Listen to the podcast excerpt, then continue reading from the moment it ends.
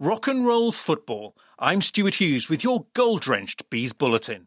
The wild man of the championship, Gareth Ainsworth, came to the Brentford Community Stadium, but it was Wycombe Wanderers who were left thunderstruck.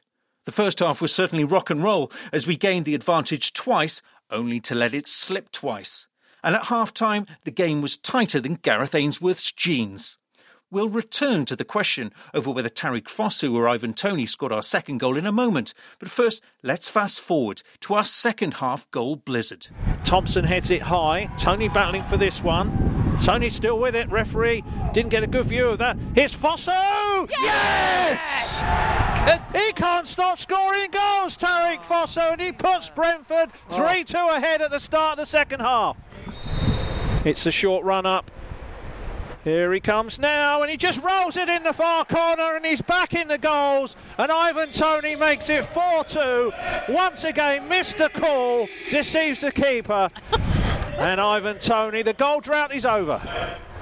Through to Godos, back to Janelt, a little bit of space on the right now for Dasilva. He's going to look to take on McCarthy drives past McCarthy into the box, cuts it back, Canos! Oh! Brilliant!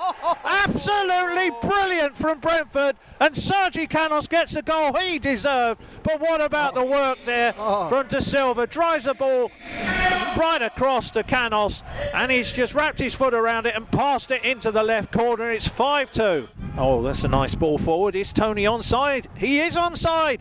Big chance here for Toney. Round the keeper. This will be six. It is six. And there's a nice ball played down the right hand side, and Brentford may be looking for seven here. Josh Dasilva. De Silva scores. It is seven. Brentford are in seventh heaven. Oh my goodness. Josh Dasilva passes it into the far corner of the net, and Brentford are running riot here at Lionel Road. So, who did score that second goal? Thomas Frank is in no doubt. He think he got a hat trick. You know, Ivan. I will always be honest. If I think he was over the line, then we will definitely do what we can to give that hat trick to Ivan. I think the one who got the goal should get the goal. It's Ivan's goal 100%. The goal's under official review, but Ivan Toney took the match ball home with him. So, in his mind, the issue of who scored it isn't in question. well, it's three goals. Everyone knows it's three goals. Everyone in the change room says three goals. He's like a brother to me, and uh, even he admitted it, and he said he went over the line. So, whoever's in charge of changing it, I'm sure they will. So, our unbeaten run now stands at 18 games, but yet another defeat for the Chairboys means it might be some time before we meet them again. Unless there's another coronavirus scare, Bristol City will finally travel to TW8 on Wednesday. The game had originally been due to take place on January the 2nd, but it's been postponed twice due to the pandemic.